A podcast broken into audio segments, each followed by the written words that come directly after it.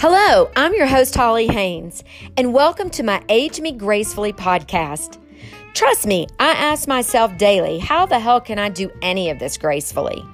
Between the flying covers at night to the things that are turning south, now, we all know that trying to age well is a multi billion dollar industry, mostly geared towards women. Because face it, George freaking Clooney can get away with his gray hair and become more dignified with age. But for us normal folk, we find ourselves lovingly communicating with ourselves something along these lines Girl, I've earned these wrinkles.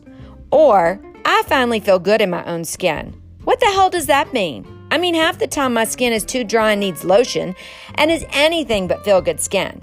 So, welcome to Aging Gracefully podcast, where we will discover that we can do it not only gracefully, but gratefully.